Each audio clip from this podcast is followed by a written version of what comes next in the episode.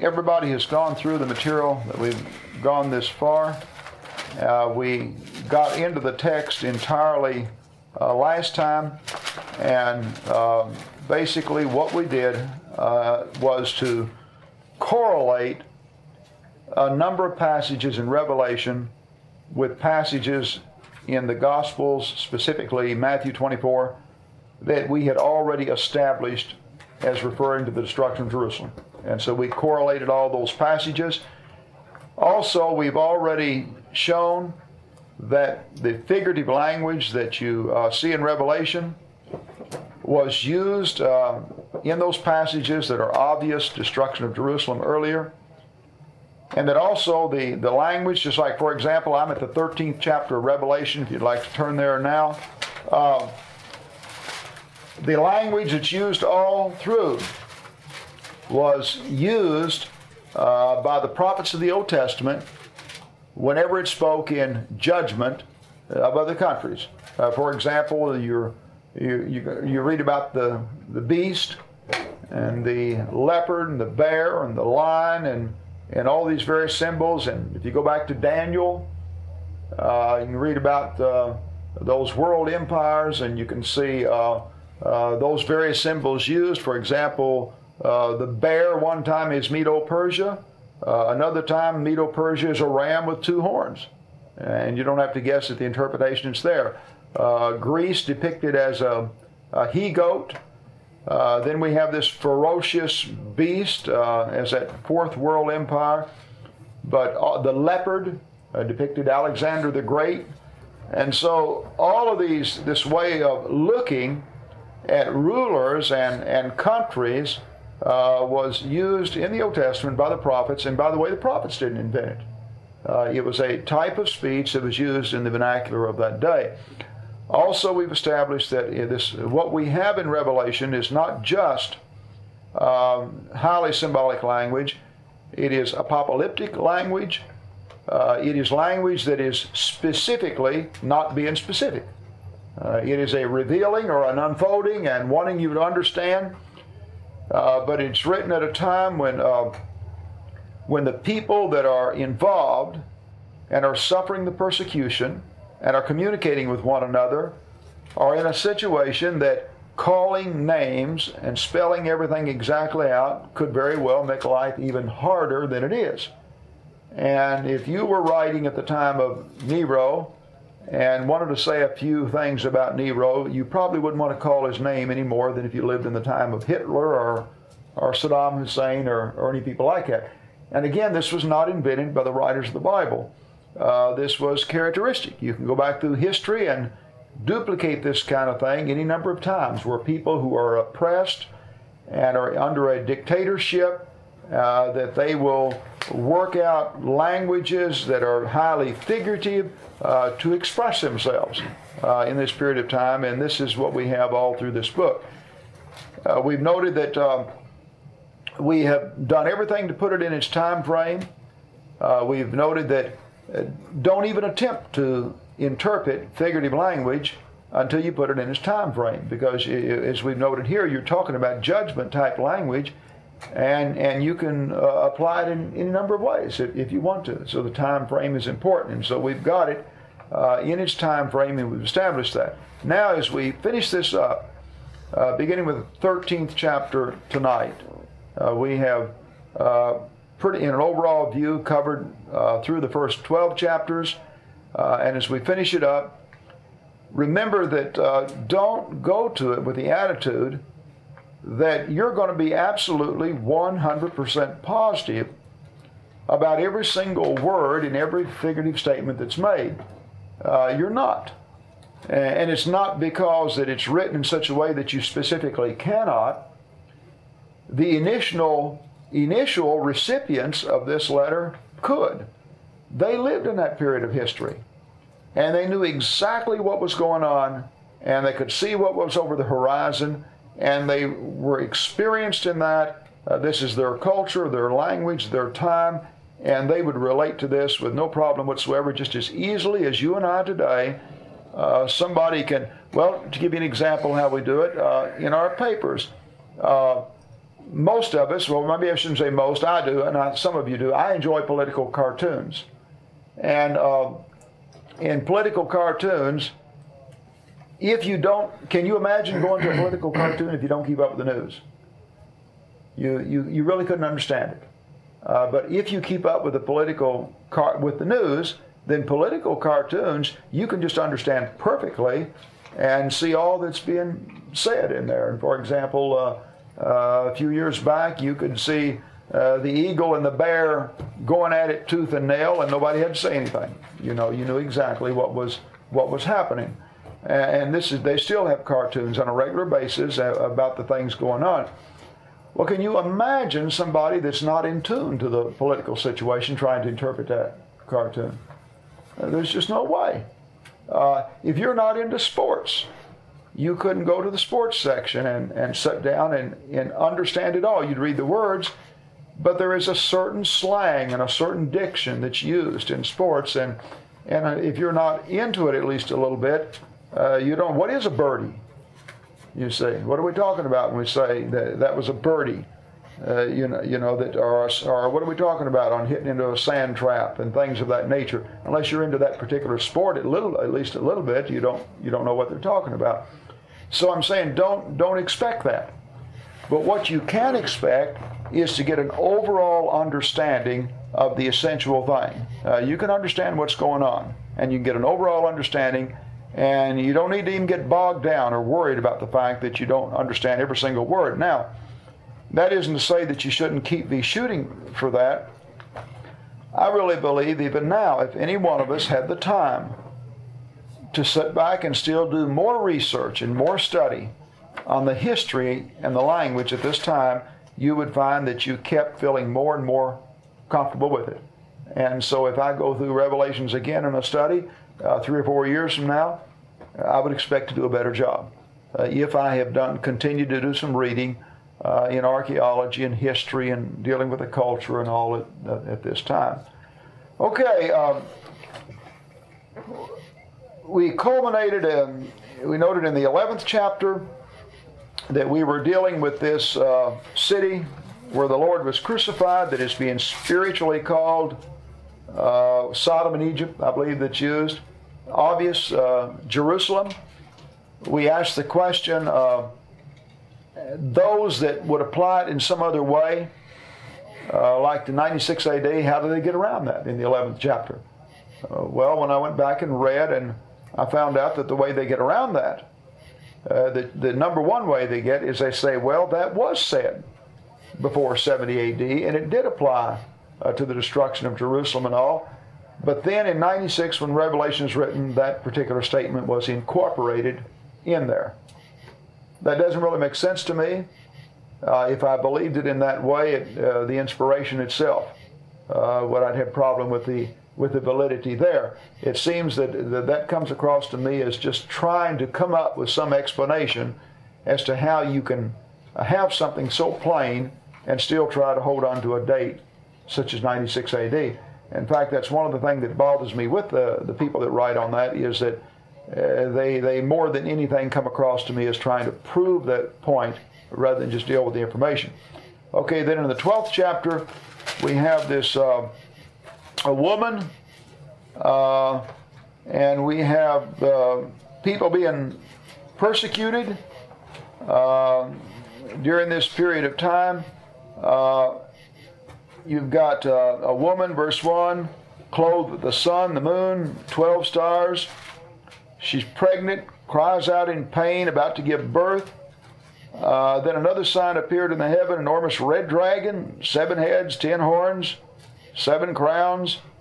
His tail swept a third of the stars out of the sky and flung them to the earth. The dragon stood in front of the woman who was about to give birth. He might devour her child the moment it was born.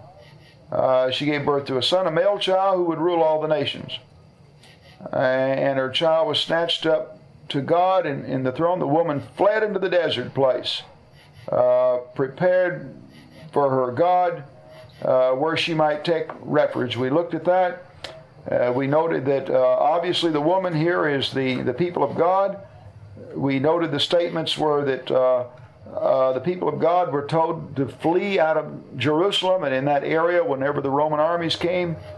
We went back and looked at Josephus and another historical record, uh, Eusebius, uh, showing that that is exactly what happened. That the siege was lifted for a short period of time, and the result is the people of God, believing in the Lord, got up and, and got out of there. Um, we uh, come on through, by the way, to, to get a definition itself of, uh, of the dragon and, and what's being impersonated here. If you turn over to uh, Revelation 20, uh, verse 2, it says, uh, He sees the dragon, the ancient serpent, who is the devil or Satan, and bound him a thousand years. So obviously, the writer is uh, will use the dragon uh, referring to the, uh, the ancient serpent who is the devil or Satan. And so we're talking about the same entity. Or the, the serpent or the, uh, the devil or, or the dragon.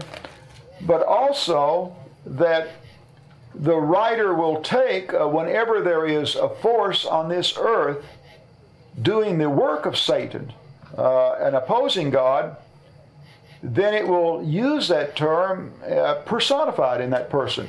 And we know we noted, for example, Jesus said to Peter, "Get thee behind me, Satan." Uh, that uh, and you read about Satan coming into uh, Judas uh, before he went out and, and betrayed the Lord. Uh, you read about um, the emperor of Babylon uh, in the Old Testament, personified in that way, and so that. that someone doing the work, Jesus referred to the Jews in terms of, you are of your father, the devil in the eighth chapter of John. He's a liar, you're a liar like him. He's your, he's your father, not God. And so that, uh, that the force itself sometimes is speaking literally, like of the devil, and that sometimes it's, it's speaking of a force that is doing the work of the adversary of God and therefore could represent the devil personified, uh, just as God is sometimes used in the same way. Okay, now in the 13th chapter, we have this beast coming up out of the sea. Uh, he's got ten horns and seven heads. And he said he resembled a leopard, had feet like a bear, mouth like that of a lion. Uh, the, dry, the dragon gave the beast uh, his power and his throne and great authority. And, and one of the heads of the beast seemed to have a fatal wound. Now, there's several possibilities here on interpretation. Uh, you've already seen, for example, in Revelation 20, where the, the dragon is used to refer to the serpent of the devil or Satan himself. And uh, remember the Satan when you have the temptation of Jesus, and, and Satan offered him, says, You know, fall down and worship me, and I'll give you all of this, all the kingdoms of the earth. In other words, that, that this was in, with it, was in his power. Uh, one interpretation is uh, is this kind of authority, the uh, being actually uh, given to Rome.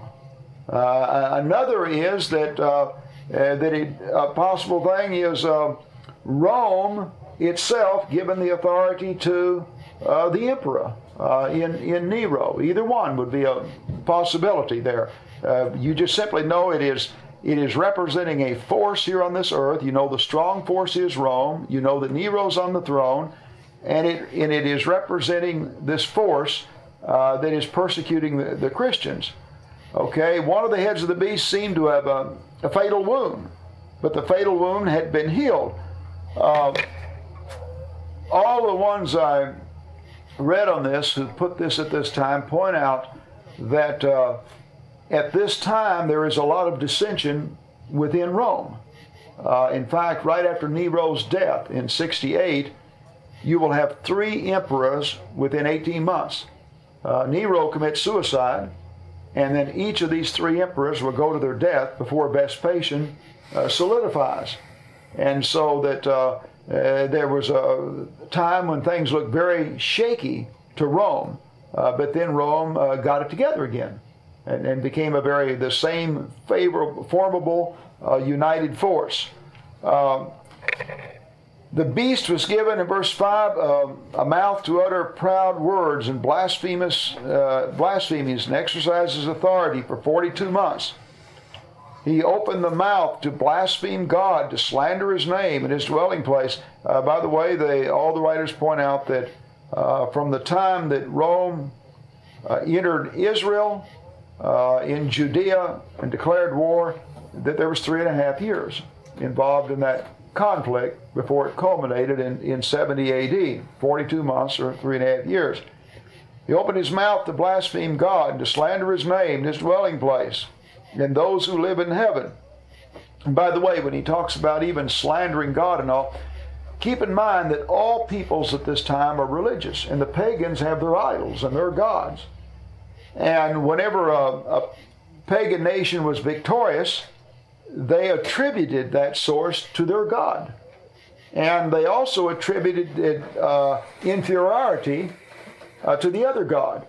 And for example, you read statements in the Old Testament where when the, the Jews, for example, beat the Palestinians uh, in the mountains, they would make the statement, their God is a God of the mountains, ours is a God of the valleys. You know, we'll get them down the valleys and whip them, is what, what they were saying. And so when you were fight, if you had been fighting then in Rome, you had your gods and your idols. In fact, the the emperor was actually deified to you and, and put on an equal basis with uh, one of the gods. Well, when you went into battle, there was a lot of cursing of the god of the opposing force. You you cursed them and you cursed their gods.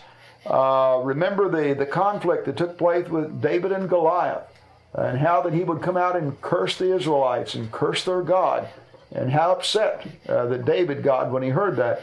And so when the Romans go to battle or whoever, you were not only cursing the other people, but uh, you were cursing and, and mocking their gods. Uh, he was given power to make war against the saints, to conquer them, given authority over, over an authority over every tribe, people, language, nation. All inhabitants of the earth will worship the beast all whose names have not been written in the book of life. Well, the, the beast was in charge, and Rome ruled, and all the civilized world was controlled by Rome. Uh, and Rome is epitomized in the uh, the emperor himself. The emperor has been set up. In fact, again, nothing unusual to set the emperor up as deity. Uh, the pharaohs were set up as, as deity in Egypt, and all through the centuries. remember, even with Nebuchadnezzar, uh, how he got a pretty high head and wanted a big image set up and everything, and then went out, set out to boast about all the things that he did before God, God had humbled him. Okay, then uh, it says in the latter part of verse 10 this calls for patient endurance and faithfulness on the part of the saints. And so while the beast is, is tackling Israel, uh, keep in mind there's two things going on now. On the one hand, they're going to war with Israel. And this war will last from 60, about halfway through 66 up to 70 AD.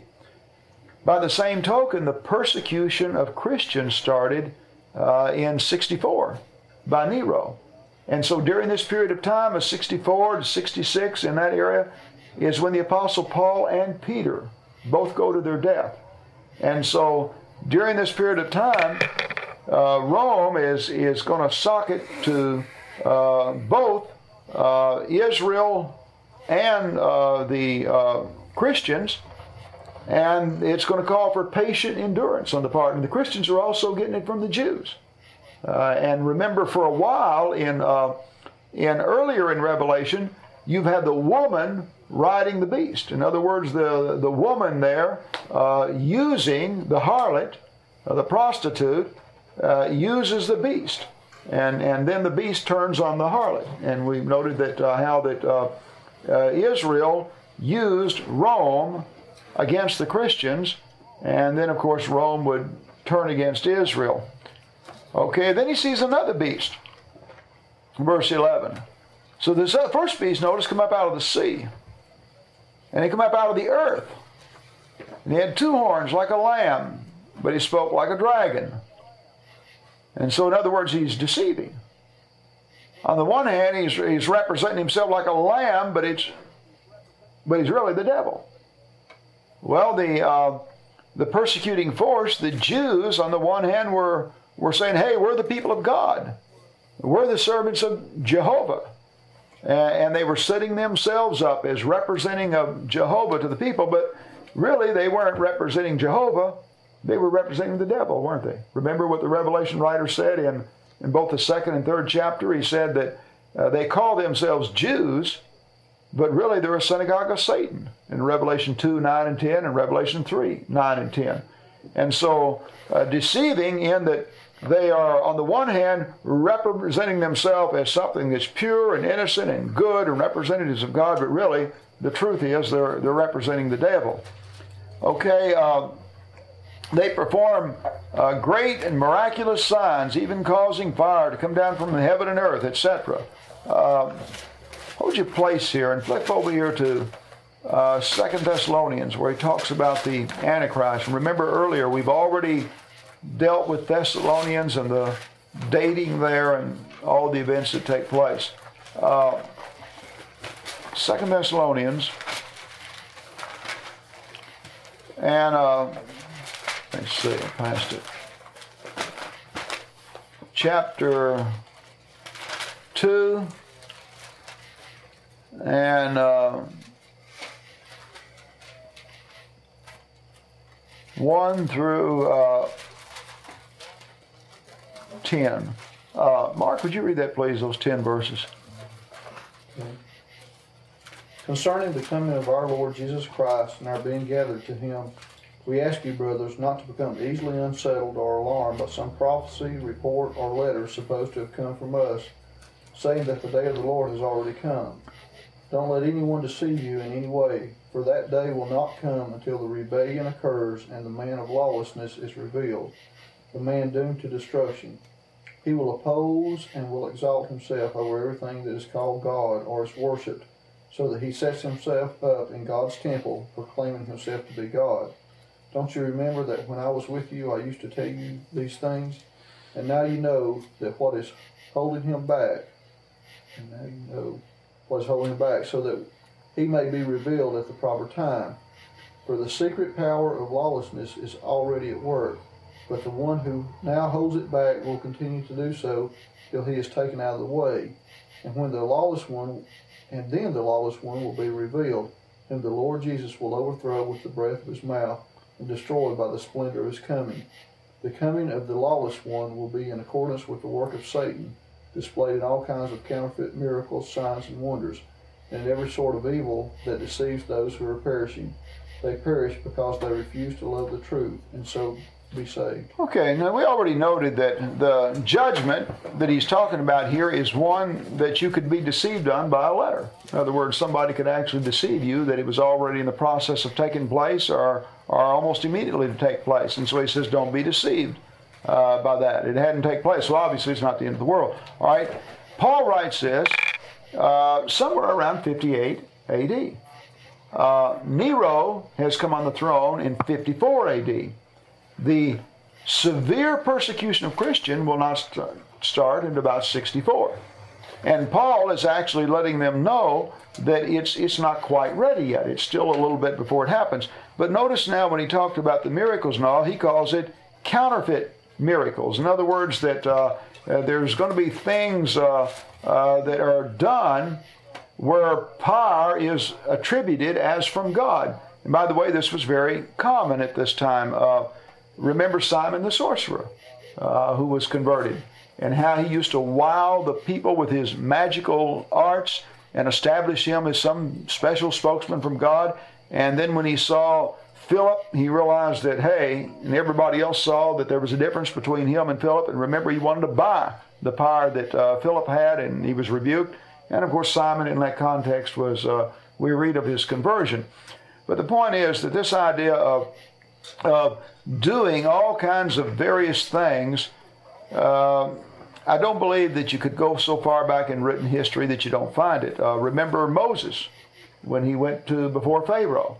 And right away, the magicians were called in and they duplicated the first several things that he did, or at least appeared uh, to duplicate it. All religious bodies of antiquity, they're, they're uh, uh, people that were the holy people, had various things that they did to try and attract, uh, attribute miraculous powers to them. It may have been the, the Indian witch doctor who danced for rain, you know, and then whenever it rained, he, he took credit for it. Sooner or later, it's going to rain, and he just danced until it did, and when it did, he took credit for it. Well, that's right, he did. Uh, the miracle worker today, you, he comes to the hospital, most people get well and go home. You know, most of us don't die. And so he comes and he prays for you and he lays hands, and when you go home, he takes credit for it. And Oral Roberts has had a lot of healings like that, and then you write him and thank him. But, and so I'm saying that these people did those kinds of, of things then. But I want what I was noticing is the parallel between this and what you're reading over there. You have a force uh, depicting itself as one that is of God and it's right, but it really it's of the Satan. And, and the so-called miraculous is just counterfeit. In other words, there are people being deceived about it. And, and we have this uh, lawless one of perdition that is going to come on the scene, uh, the Antichrist, and who's going to try and stamp out Christianity. So it, it parallels, and also with uh, uh you know a certain amount of symbolic language, uh, the same type of material that you're reading over here. Um, let's see. Uh, is that man of lawlessness? I mean, you have idea what the, who that is? I mean, is that Nero or is that the Jews or? Well, I believe uh, Nero is the one that uh, that Paul was the one that was. See, he was the one that really began the intense uh, persecution, you know, of Christians at this point. Uh, the one thing you can tell for sure, it's a persecuting force uh, that is uh, that is doing it. I mean, a strong persecuting force that's doing it. And you have two beasts, one from the sea uh, that, that represents uh, all the power of the earth, and then you have this uh, land beast. And uh, let's see where it comes on down. Verse uh, He had two arms, he exercised all the authority of the first beast on his behalf. In other words, this land beast gets his power from the other.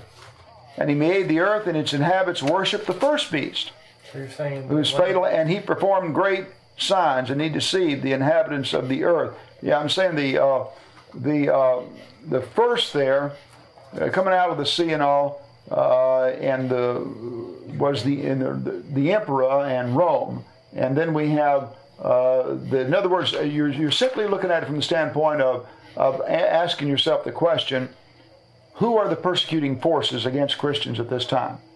And so you have Nero and the Roman government, and then you have the Jews. And the Jews depend on Rome. They really can't do anything. They couldn't kill Jesus without Rome. And remember, they wanted to kill Paul, and they couldn't do that without Rome either. And you have you have them depended entirely on Rome. Um, in the 14th uh, chapter, uh, come over to the about the seventh verse. Uh, it speaks of the angel flying. He says, He said in a loud voice, Fear God, give him glory, because the, the hour of judgment has come. Worship him who made the heavens, etc. Then he says, Fallen, fallen is Babylon the Great, which made all the nations drink of her maddening wine and her adulteries. All right, of this Babylon the Great, uh, remember we've all, we'll deal with it again in the 18th chapter when you finally have it, look at 18 and verse 2. Fallen, fallen is Babylon the Great. Her adulteries in verse 3. Verse 4 Come out of her, my people, so that you will not share in her sins, so that you do not receive her plagues for her sins. In other words, the Christians, get out of there. God's going to punish this place. Uh, verse 6 Pay her back double for what she has done. Uh, then uh, on down to verse 10 Woe, woe, great city, O Babylon, city of in one hour your doom is come. All right, who is this then? This Babylon, in verse uh, 19, latter part, in one hour she's been brought to ruin. Rejoice over her, O heaven, rejoice, saints, apostles, and prophets. God has judged her for the way she treated you. Okay, remember the statement of Jesus that all the blood of the righteous people have been shed on earth from Abel to Zechariah, but required on that generation when he spoke in Matthew 23, uh, verses 29 through 39. And so rejoice over her. Uh, God has now passed judgment. Now remember also, when you read this judgment on Babylon and her fall, and her fall coming in one hour, and notice now the reason for her fall was what she'd done to the prophets and the apostles uh, and, and the disciples. Um, Rome, we remember, remember when we, uh, in the material we've already given, when did Rome fall? Was there ever, okay, four, about 476? Was there ever just a judgment day when Rome had this big battle and lost? We remember we, uh, in fact, one of the materials I copied and gave to you from the history of mankind that Rome gradually deteriorated over a period of years. In fact, Christianity actually became the official religion of the Roman Empire at a time when Rome was still strong in, uh, in the fourth century. And so Christian Christianity for over a century had been the official religion of the Roman Empire before that empire just gradually deteriorated and, and went by the wayside. But there never was a one judgment day for Rome or any big one big battle or, or anything of that nature. And, and Rome, keep in mind, is going to be a great country all the way over for another 400, another 400 years or so. Okay, uh, uh, so Babylon, he identifies there. Uh, pretty much as being the Jews, right? Yeah, that's Jerusalem. Because right. in two, he addresses it. it's the same place that. Churches. Right, same place in uh, in Revelation 11.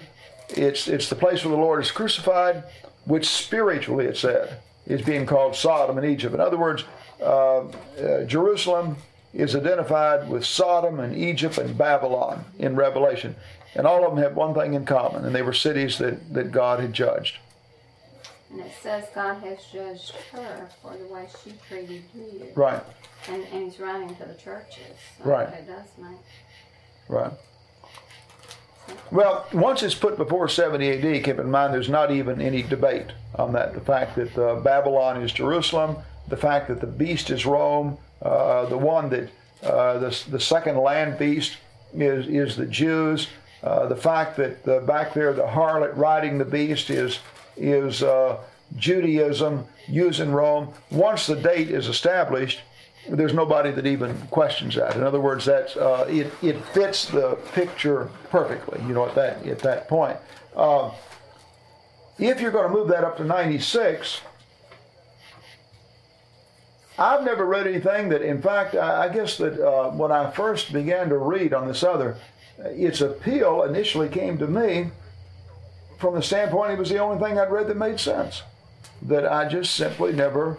Uh, and then, of course, remember again from the documents that I've handed out, uh, all this talk about persecution under Domitian is just that it's talk. There is just no evidence for it. There is not a shred of evidence that one single solitary person was killed under Domitian.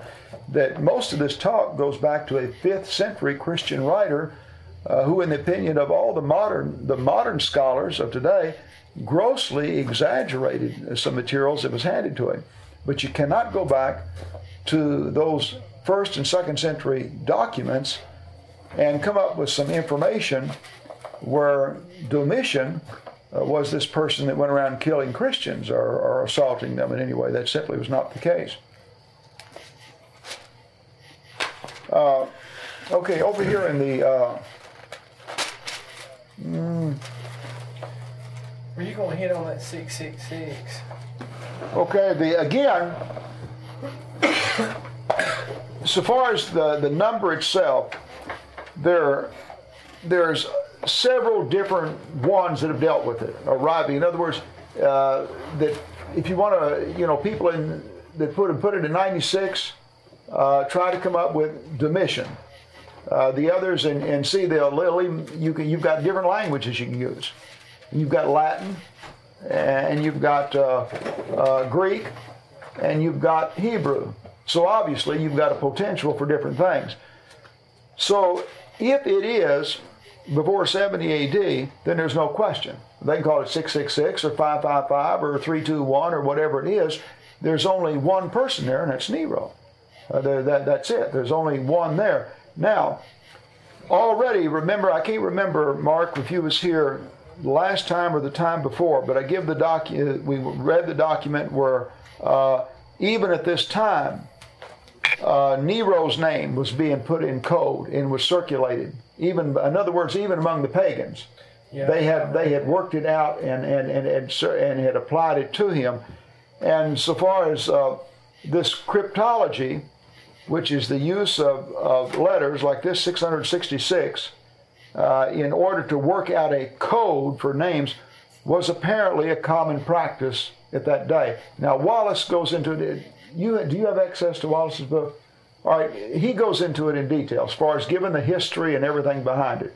But Well, I was just, I mean, there's two beasts, and then he says the mark of the beast is Yeah. 666, and you know, then you're saying which well, the the beast so, Uh, the first beast, the sea beast? the the really the big is that the first one that comes on the, the scene, and the other is actually using uh, him and then and, and then doing things himself. That's what I was wondering. Well, uh, when Rome, or when uh, in '64, Rome burned, right? Right. Do you think that could be the, the wound? Because it looked like Nero was losing control of Rome at that point in There's a possibility. That's, And, that's exactly right. and then he started a persecution on the Christians, right?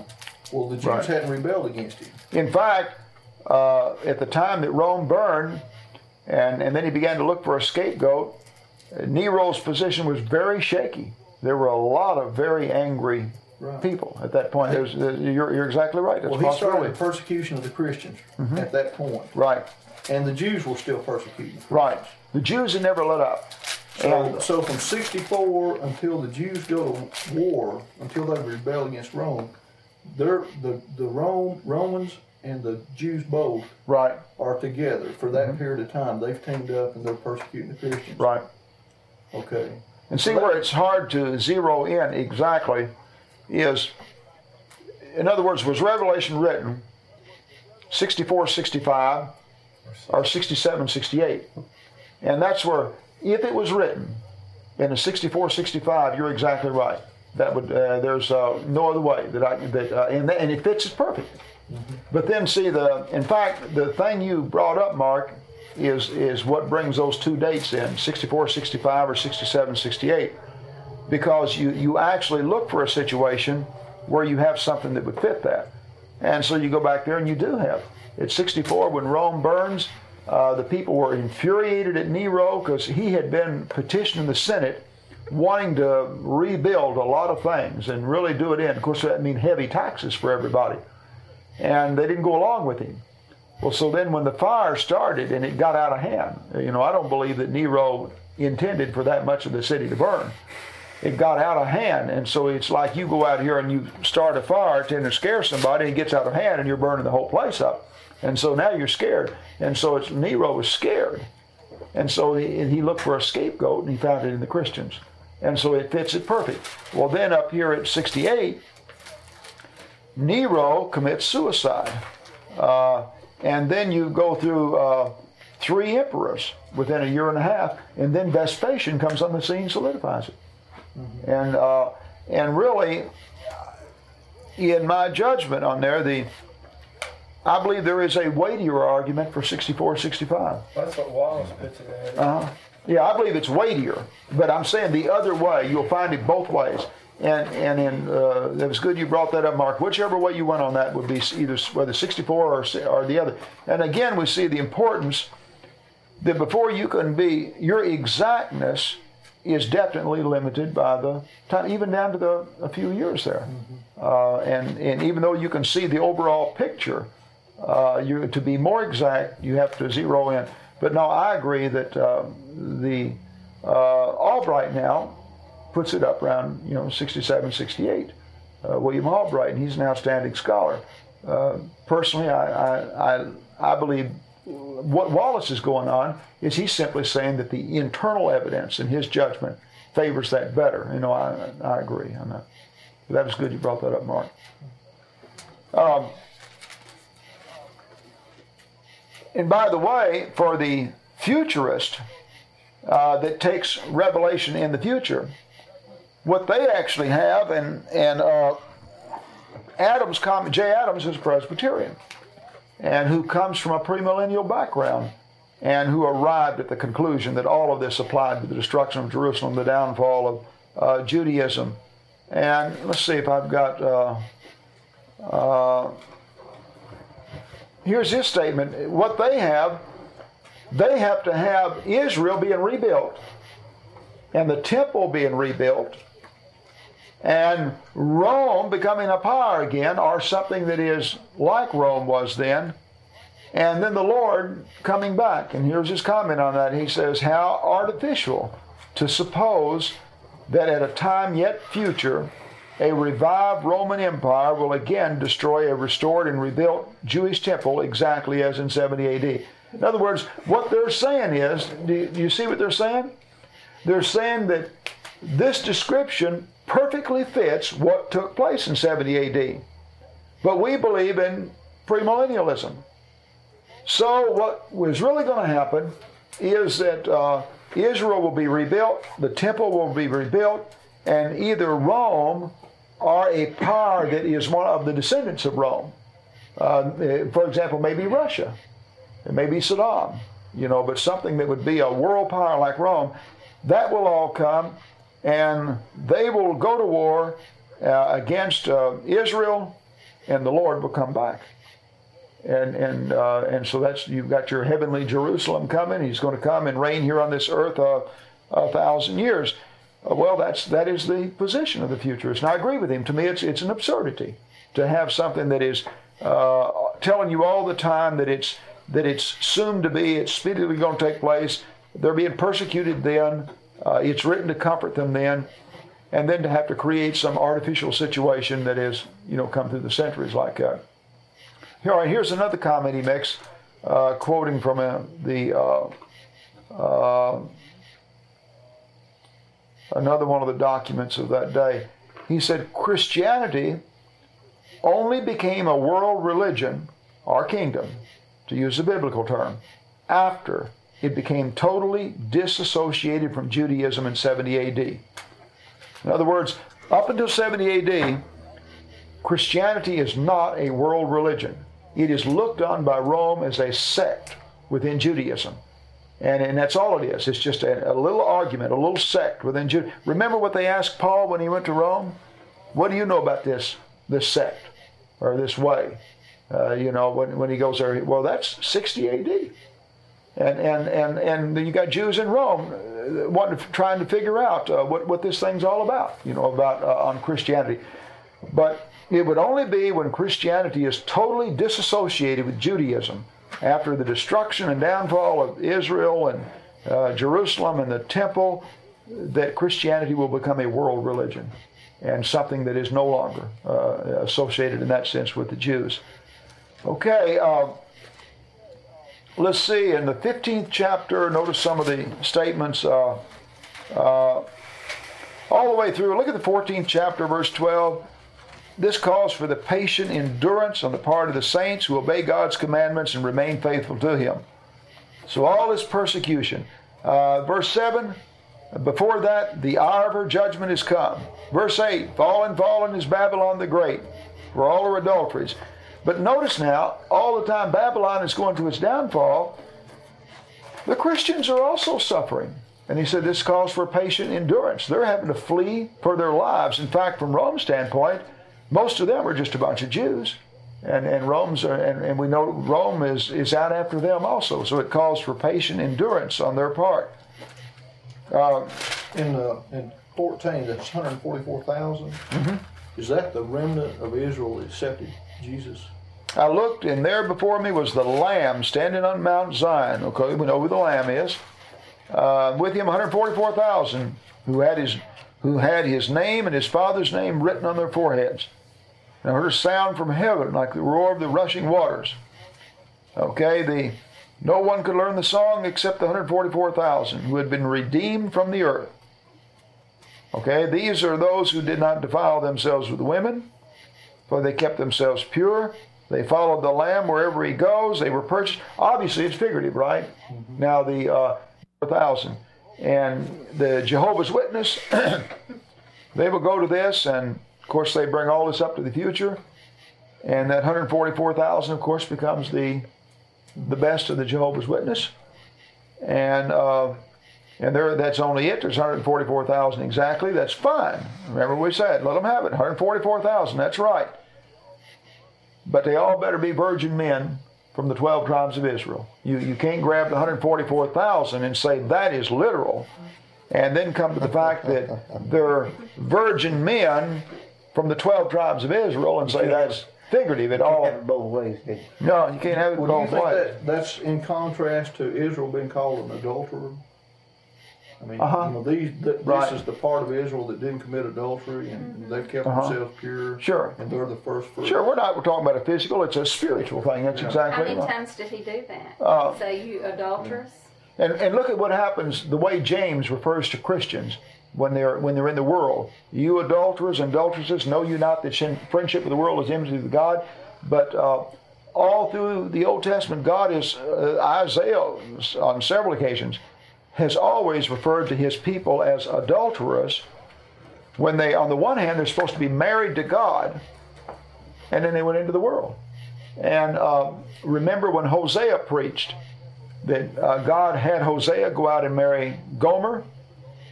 And remember, Gomer became a prostitute and sold herself into prostitution. And he asked uh, Hosea to go out and buy her back. And he went back. And what he was doing, as the story unfolds, he's teaching Hosea how God feels. That the way you felt when your wife went out and sold herself into prostitution is the way God feels when his people go into the world. And, and, and then in the third chapter of Jeremiah, he says he divorced the ten tribes of Israel. Uh, in other words, what did they do? They committed adultery. And they wouldn't repent, and God divorced them. Well, in the same way here, again, very good, Mark. Uh, you've, uh, you've had this city that's being destroyed depicted as an adulterer. And then the, the people of God is pure and virgins and people that have not been defiled. But that number 144, um, is that meant to depict a complete number? In other Uh, words, a uh, one of those one of those. that number chosen? Well, and it let's like see. like all encompassing number, like 12 times 12. Yeah, I think. Uh, well, it- I have twelve thousand from each of. I was. Doesn't it deal, deal with that again? Back in chapter seven or eight when it first starts talking about that, isn't it? All right, let me see. Okay. Right around there. Right. Yeah, there it is. Uh, that's that's that's where I had it in my mind from. That's good, Mark. Uh, Hugh, turn over to chapter seven, and uh, verse three. Do no harm the land, the sea, or the trees until we put a seal on the foreheads of the servants of God. And uh, I heard the number of those who were sealed 144,000 from all the tribes of Israel. From the tribe of Judah, 12,000, etc. And so, again, just uh, obviously not literal, but, uh, but yet uh, used in that way because of the 12, uh, 12 apostles picked. 12 tribes, and then uh, the 12,000 used in here. And by the way, this was this use of numbers in this way very common that if there was a number that had any significance at all, they would use it in ways like this. Uh, uh, 40 is used a number of times. Seven is used over and over. Uh, uh, if my brother sins against me seven times, Jesus says no. Even if he sins seven times, 70. Uh, the Lord says, I've got 7,000 who haven't bowed the knee to Baal. Well, obviously, this number seven, the, we first read of it in its initial origin, is, is the creation of the earth. And then on the seventh or seventh day, the Lord rested. And so it, it came to be a number that symbolized completeness uh, and perfection among the Israels. Uh, and then, of course, here that all I can see is representative, and, and we've all, we already in other passages established that spiritual Israel is the people of God that have faith in God. Uh, no better place than Galatians, where Paul is saying the true seed of Abraham is those that have faith like Abraham. Uh, Paul said the true Jew is the one who's been circumcised in his heart. And so spiritual Israel is the heavenly Jerusalem that does not have a literal temple. And he'll get into that a little later on. In 14 down there in, uh, in verse 15. Okay. At the end of that, he's, there's an angel that says, Take your sickle and reap because the time to reap has come, for the harvest of the earth is ripe. You look back in Matthew 3 where, Right. where John the Baptist says the he's coming with his winnowing fork in his hand. Right. The axe is now laid at the root of the trees, and the Lord is coming. His winnowing fork is at his hand. Same principle. And all of this was to take place at the end of the age. Right. And then when he talks about the end of the age, he said, again, some of you will be standing, or you will not have finished going through, but the same the same principle. In It- 15, verse 1, at the end of that, it says, I saw heaven another great marvelous sign. Seven angels with the seven last plagues, last because with them God's wrath is completed. Right. And you have again the word seven, the perfect completion.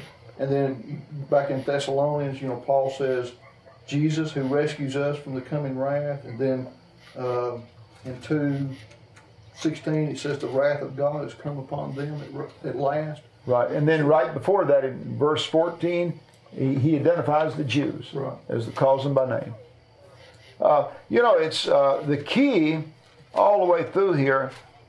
You can, can you can everybody see that? And obviously, we're uh, that going through here that to the extent that you can keep those passages in your mind that we've dealt with in Thessalonians and Matthew and Mark and Luke and all these other places and all those Old Testament passages, and if you can really visualize Daniel in your mind, to the extent that you've got all that in your mind, that uh, i in fact, I don't even know how anybody attempts this without that in their mind. Uh, that's why that we, when we, you know, we talk about getting to the text, it is crazy. Uh, there's no way anybody that says they can go and study the text of Revelation without studying Daniel and Ezekiel and Isaiah and uh, and the Gospels and these other passages, and then the history at the time. There's just uh, just no way that it, that it can be done.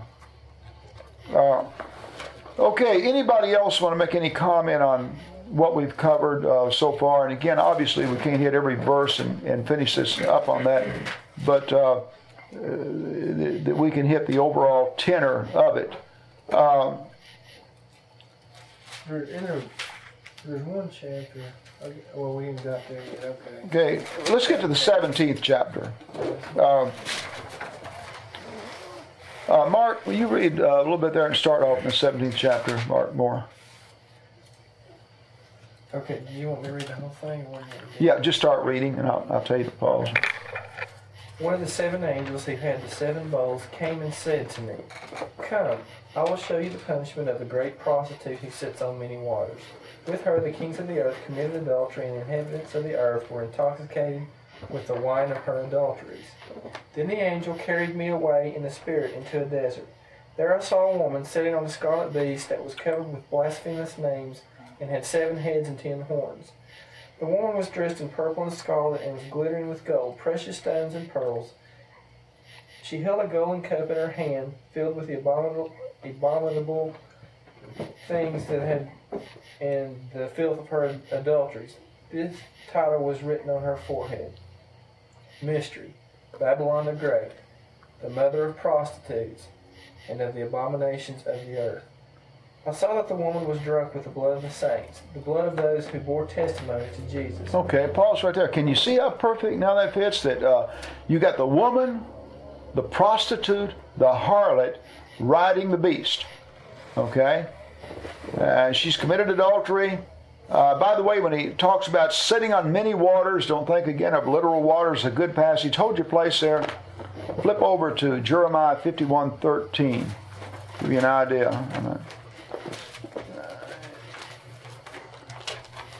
Jeremiah 51 and 13. Um, the people of Babylon, if you look at verse 12, people of Babylon, you who live by many waters are rich in treasures, your end has come. The time for you to be cut off. Babylon didn't live by many waters. You got, you know, this, the river Euphrates uh, flowing down there, and that's where it got its water supply. It's used in the sense that their riches came from their dealing with all these other people. In other words, they were the force and they were using all these other places. And so here with this uh, uh, prostitute, uh, it was the affiliation uh, of Jerusalem with all these pagan people is, is the way they derive their power and their, and, their, and their strength and all. And with her, the kings of the earth committed adultery. In other words, um, she's supposed to be standing up for God, and she's a prostitute. Uh, uh, they sold themselves to Rome, really. Uh, many of the top people of Jerusalem and all. She's nothing but a prostitute. Uh, the angel carried me away in the spirit in the desert, and I saw a woman sitting on a scarlet beast. And, and so you got this woman being carried by the beast, and she's dressed in purples. Purple was uh, the rich color, uh, you know, the royalty. She held a golden cup in her hand filled with abominable things and the filth of her adulteries. Uh, you got to be married before you can commit adultery. And this title was written Mystery Babylon the Great, the mother of prostitutes, the abomination of the earth. And then she was drunk with the blood of the saints.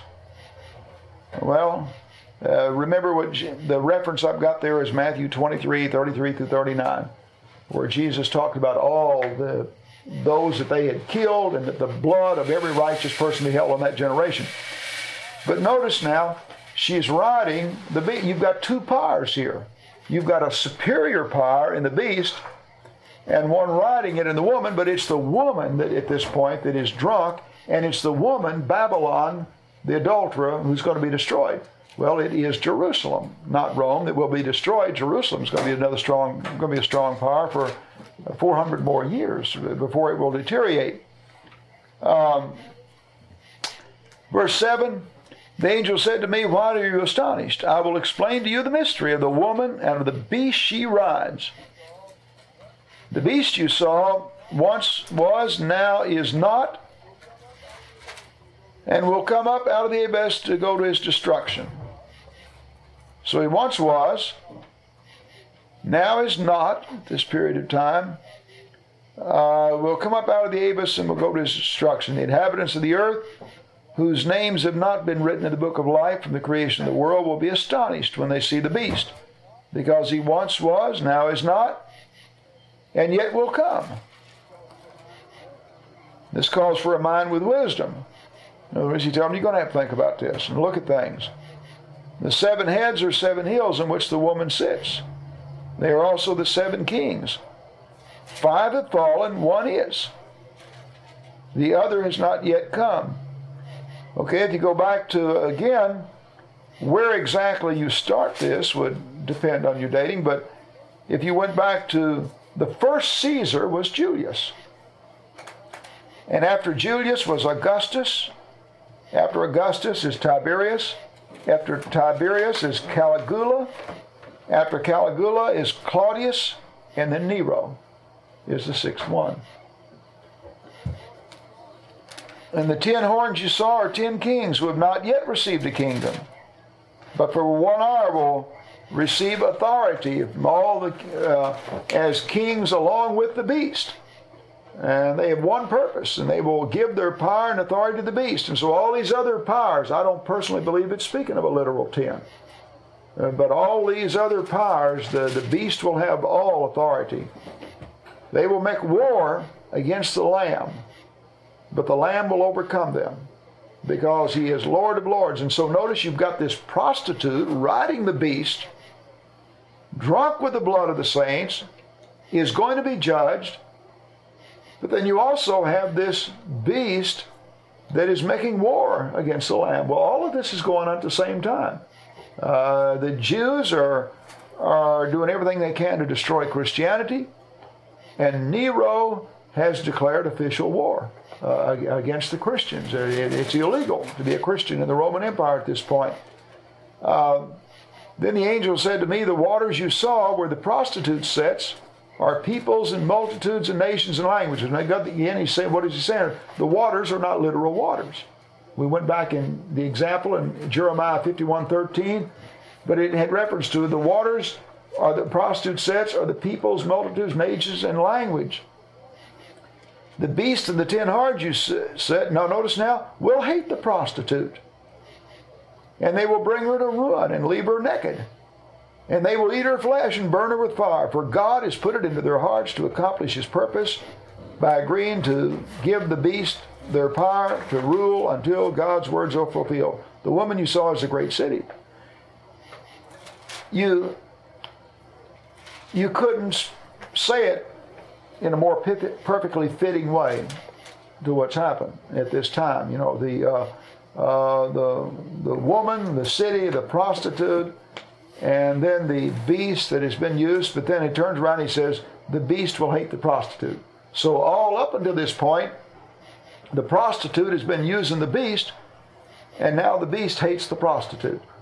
And so God is going to use the beast here to destroy the prostitute that is a persecuting force against them. When it says the beast which you saw once was now is not and will come up out of the abyss, abyss. I mean, that doesn't make sense to me. I mean, Well, it's, this is the one, that- same thing that had the fatal wound, but it recovered. I mean, it's, it's the, it's referring to exactly the same thing. Yeah. Remember, it said he was fatally wounded and then he recovered um, and regained himself. See, but at the time that uh, Nero used the Christians for a scapegoat, uh, Nero was on extremely shaky grounds. There was those wanting to take his life, and Nero was scared to death for his own life, and and his power base was extremely shaky. Uh, you know, it's interesting in looking uh, all at, at dictators, how many times that uh, through history that they will go after a scapegoat. Who was Hitler's scapegoat? The Jews. Blame them with all the problems and the, the depression that Germany was in and all. They, they became his scapegoat that, uh, that, he, that he used. Uh, uh, Saddam is he's got the Kurds, the Shiites, and and us. You know, he blames all his problems on us. You know, we are the the scapegoat, and so Saddam's still a hero in Iraq. You know, he's a good example of this, you know, he was, was not, and is again because back right, at the end of the war, you'd have said that he was done with it. Right. I mean, nobody would have thought that he'd have still be around this long. Yeah. But he's, You know, and Still in I. I think it's good you bring that too, and you talk about the difficulty of of looking into the future.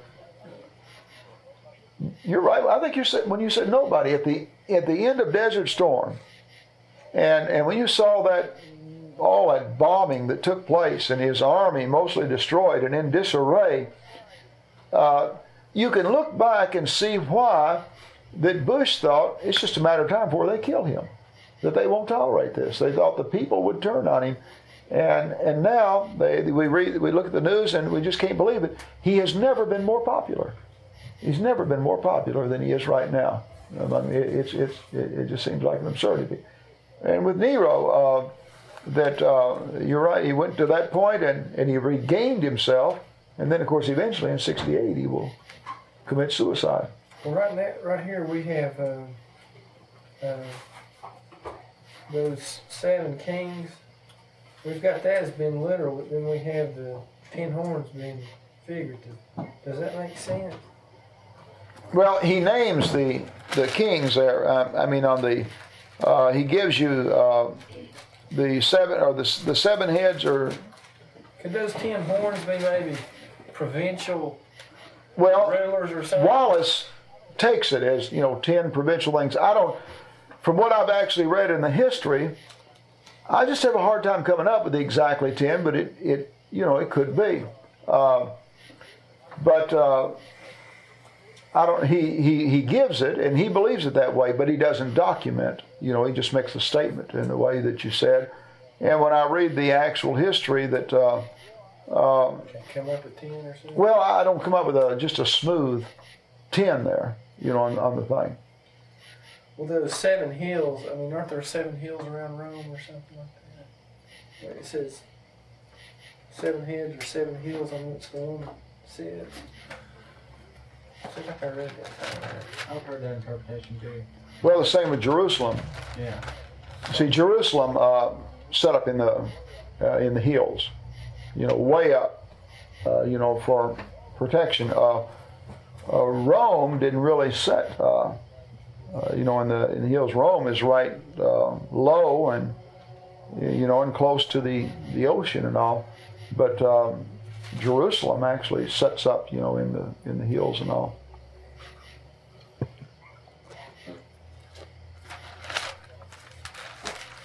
Anybody else?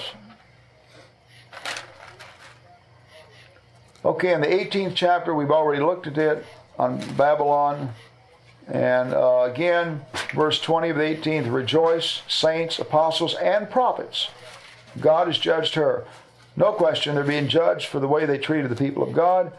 Uh, Jesus dealt with this in the 23rd chapter of Matthew, among other places. And verse 2 of chapter 19 True and just are his judgments. He has condemned the great prostitute who corrupted the earth by her adulteries. He has avenged on her the blood of his servants. So obviously the judgment is on the prostitute. And uh, that uh, and he's venged on her the blood of the servants. Jesus has already dealt with this.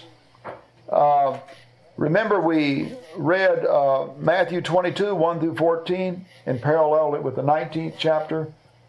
Uh, that you've got the judgment, and then you've got the marriage feast following afterwards, and you, it makes a perfect parallel when you read the 19th chapter with Matthew 22, uh, 1 through 14. Uh, in chapter 20, where he talks about the uh, he says he seized the dragon, the ancient serpent, verse 2, who is a devil, and bound him for a thousand years. Um, again, the word thousand is used uh, in, in uh, Psalms 50, verse 10. It says he's the God of a thousand hills. Uh, in Deuteronomy 7 and verse 9, he says, I make my covenant for a thousand generation. In each time, it's clear that he's saying everything. You know, it's just a, in other words, that God doesn't ever break his covenant. Uh, and uh, and the same thing that God's not just the God of a thousand hills; He's God of God of all the hills. And so uh, He says He bound him for a thousand years, whatever a period of time. And then after this period of time was ended, uh, he must be set free for a short time. And I saw the thrones which were seated he gives authority, and I saw the souls. In other words, the implication is that uh, the persecution will will cease. You know that it's it's, it's going to come to an end against Christians, but uh, only for a period of time. There will be more persecution to come. In other words, he doesn't want to leave the impression that this severe ordeal that you've gone through and has come to an end, that that's the end of it. Uh, you know, yeah, the adversary has been bound, the adversary has been defeated.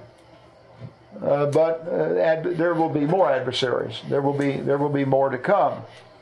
Uh, I saw the souls of those who had been beheaded because of the testimony of Jesus, because of the word of God, and they had not worshipped the beast or his image, had not received his mark on their foreheads or their hands. They came to life and reigned with Christ a thousand years. And the rest of the dead did not come to life until the thousand years were ended. This is the first resurrection. Blessed and holy are those who have part in the first resurrection. The second death has no part. All right, obviously, the first resurrection is figurative in some sense. Because if you're talking about this eternal thing, you're not going to have a death and then a coming again. So you've got uh, you've got a, a, a resurrection here. And remember, we've, we've established in the Old Testament that it was customary in the prophets that uh, when God's people were defeated and down, that then when the prophet spoke in terms of their their going back and, and, and overcoming defeat and, and, and becoming strong again, that he depicted it in terms of a literal resurrection. And, and uh, a good example is uh, 37th chapter of Ezekiel, uh, 26th chapter of Isaiah, 12th chapter of Daniel, in each of those cases, you've got a, a depiction after God's people have been punished and, and beaten down, and it looks like they're totally dead. Uh, you have their going back and rebuilding and restoring the city and rebuilding the temple and, and all of this depicted by a literal bodily resurrection from the grave as, as they came forth from the grave. And so this is, uh, that's their, their heritage. Uh, he says the second death hath no power on them. They will be priests of God and of Christ, will reign with him a thousand years. For this period of time, uh, the people of God will reign with Christ. Uh, I believe Christ is reigning right now. Uh, and the Christians are reigning with him, and they have reigned all through the centuries. The, uh, the kingdom of God has come with power. Uh, with the destruction of Jerusalem and the Jewish nation, uh, and the ceasing of this persecution, uh, Christianity will go into all the world. And it will eat up, the, philosophically, it will eat up the Roman Empire. It will become the official religion of the Roman Empire. And right now, even though we're taking our licks in the United States, and because of a lot of things that are taking place, and, and by the way, Christians making up a smaller percentage of the population, Christianity may be making up a smaller percentage of the population of the United States, but it's not making up a smaller percentage of the world, it's making up a bigger. And whereas it's becoming weaker here, and when this will reverse, you know, we can only speculate on that. It will, it will reverse itself. But it's becoming stronger in Africa. It's becoming stronger in India. It's becoming stronger in South America. It's becoming stronger in all of the third world countries and representing more and more percentage of that population. And Christianity as a whole is the number one religion in the world. In fact, it's the only religion that can be called a truly world religion. And it, despite all of the negative things happening, uh, Christianity is, I really, uh, I can't think of another force for good in the world except Christianity. Maybe you can. Uh, in our own country, uh, when we talk about marriage, it's interesting. I was reading an article the other day in a secular publication, and it said, even now, as bad as it is, that most people in our society literally believe that one man, one woman in marriage was the best way. That they can they can just look at the dysfunctional families and all. They believe that this is the, the best way to go and everything. Uh, where does this concept come from? It sure don't come from the Muslims. Um, and uh, it's absolutely unique to Christianity. The concept of, of one man, one woman, until death do you part, is unique to Christianity. At the time Christianity hit the world, the whole world was in polygamy. Uh, a woman was a possession to be owned, and a man could own as many as he could afford. She had no rights whatsoever. She could be bought and sold like property. She could be divorced at will. Jesus changed it. And, and the feminists can holler all they want to, but, but female rights began with Jesus. I mean, he's, he's the one that changed the whole thing. Uh, and it was Christianity that said that you're, you're, neither male nor female or Jew or Gentile, but you're all one in Christ. That uh, the the whole force, when we look at the family in our country, uh, and then contrast that with, uh, for example, uh, I ran into this statistic by uh, information from a Billy Graham crusade. the divorce rate in our country right now is in the 50s percent. More than 50% wind in divorce. Uh, when you have a situation where two people get married, where they are each members of the church, each members of, a, of the same Christian church, and they get married, the divorce rate's 1 in 16.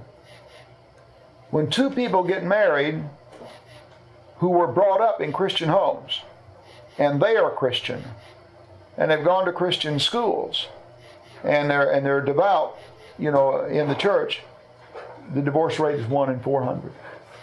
Uh, and so I'm saying it's uh, that uh, there's just no comparison, and uh, we've got a drug problem in our society. We've got an AIDS problem. The, the, the drug the only drug problem we have in the church is the people that we're converting to Christianity who are being rehabilitated. Uh, and the AIDS problem is, is people who have that who have been converted, you know, but we don't have that problem uh, in, in, in the church. Uh, um, who builds the orphan homes? Who builds the hospitals? Uh, who's concerned about feeding the hungry? Who's concerned about the starving and all of this? It's always been the Christians. Uh, name one charity in the United States supported by the American Atheist Society. John Clayton's a former atheist member of the American Atheist Society, and he can't name it. Uh, You know, that's he said when Clayton is an atheist. He said that's one of the things that when he was examining both ways and all that bothered him that that the atheists did no good whatsoever. It was Christians that were, that built hospitals. Christians build hospitals. Christians build orphanages. Uh, Christians go in to help out children. Uh, in Rome, they didn't have abortion. If, if you didn't want a child, you exposed him. You just took him out and left him. On some, somebody like people drop off dogs today and cats. That's what people used to do to kids. If you didn't want them, you drop them off. Uh, and prostitutes would, uh, or male homosexuals would take them in and use them, like Nero, for example, took in a little boy and used him.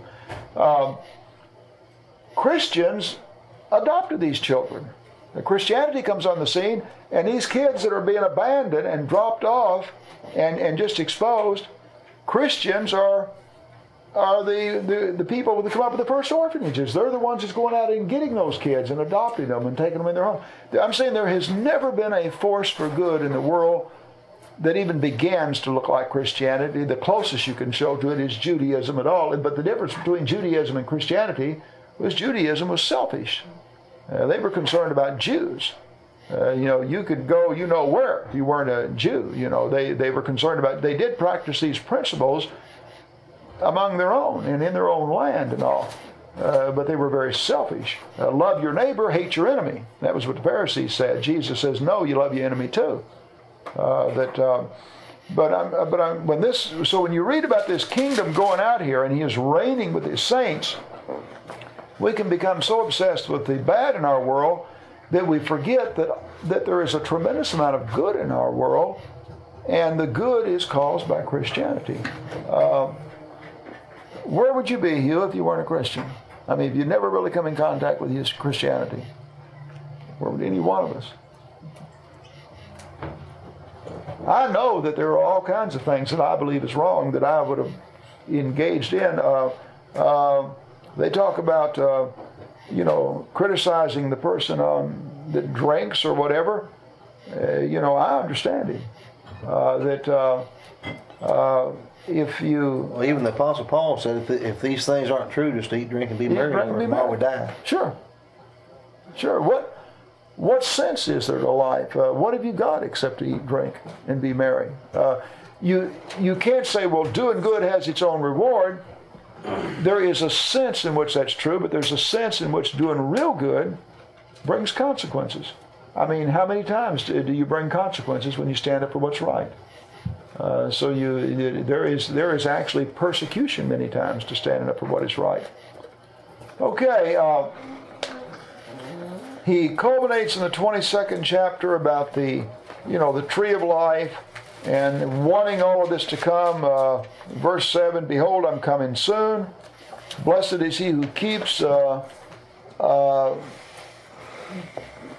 these words and the prophecy of this the time is near, etc., coming soon, etc., uh, just like he started, referring to an event that is, uh, that is coming soon. Uh, by the way, in the 20th chapter, uh, uh, Wallace does an excellent job on that, and you read the context. There's nothing said there about Jesus coming to this earth or Jesus reigning on this earth. Jesus, his kingdom is spiritual, and he does have his reign, but his reign is through those people he said the seed of the kingdom is what? His word. And uh, wherever Jesus has his reign among all those individuals on the earth, that his word has been sown into their hearts. And, and he reaps his fruit through those individuals. So the New Jerusalem is the, the new order of things. Right. In fact, look at this in chapter 21. I saw a new heaven and a new earth. The first earth is passed away, and the new the holy city, the new Jerusalem, come down out of heaven. And then he says the result, verse 3 Now the dwelling of God is with them. Men, he will live with them. They will be his people, and God himself will be their God. He will wipe away from every tear from their eyes. There will be no more death, nor mourning, nor crying, pain.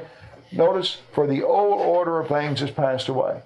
So the, the new Jerusalem, uh, the new heaven, the new earth is, is a Hebrew parallelism with the old order of things has passed away.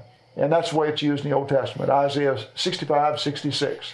Uh, when he, over there, when he talks about uh, the judgment, uh, the downfall of God's people, and then the coming back, rebuilding the city, it talked about new heavens and, and new earth. And you have the new Jerusalem coming down out of heaven. It doesn't have a temple. Uh, there's somewhere in here that says the, you know, the God Himself would be. Where's that exact verse? Oh, here it is, verse 22, chapter 21. I did not see a temple in the city. Uh, remember, Jesus said, "The temple will not, the city will not come, the kingdom will not come with observation." So you can say, "Lo, here it is," or "Lo, there it is." Kingdom of God is within you. The Lord God Almighty and the Lamb is its temple. The city does not need the sun or the moon. It's not talking about heaven. Uh, the church is the is the Christians. God's temple is our body, and and God dwells in us, and, and so we're we're speaking of a of a spiritual city all the way through. Uh, verse twenty six: the glory and honor of the nations will be brought into it. Nothing impure will ever enter it, nor will anyone who does not what is shameful or deceitful. Uh, in other words, that how do you get into the city of God? How is impurity kept out?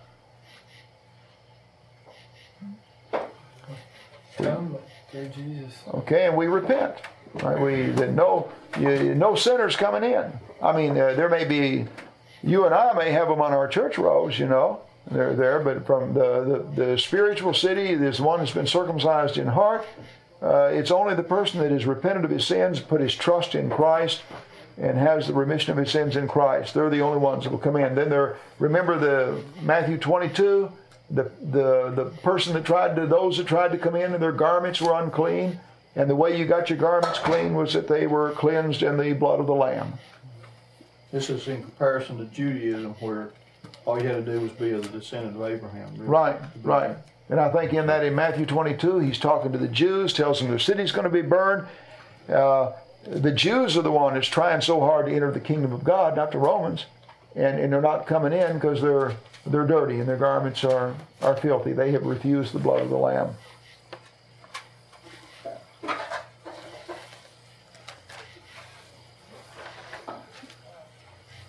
Okay. Um, by the way, I was. Uh, I don't know if any of you have the Amplified Bible. Uh, no interpretation, but amplification on the words. Uh, if you want to add it to your library, it's good for reading with any of the books, including Revelation, because you get an amplification on the full meaning of the words. It'd be like uh, sitting there with the Vine's Expository Dictionary looking up all your keywords at the same time you're reading. And give you an example, like on Revelation, uh, here in the first chapter, uh, his servants, the things must, must shortly and speedily come to pass in their entirety. In other words, he's giving you the full sense of the Greek word there is that it must shortly, in other words, not just speedily going to unfold, but it's shortly and then speedily going to come to pass in its entirety.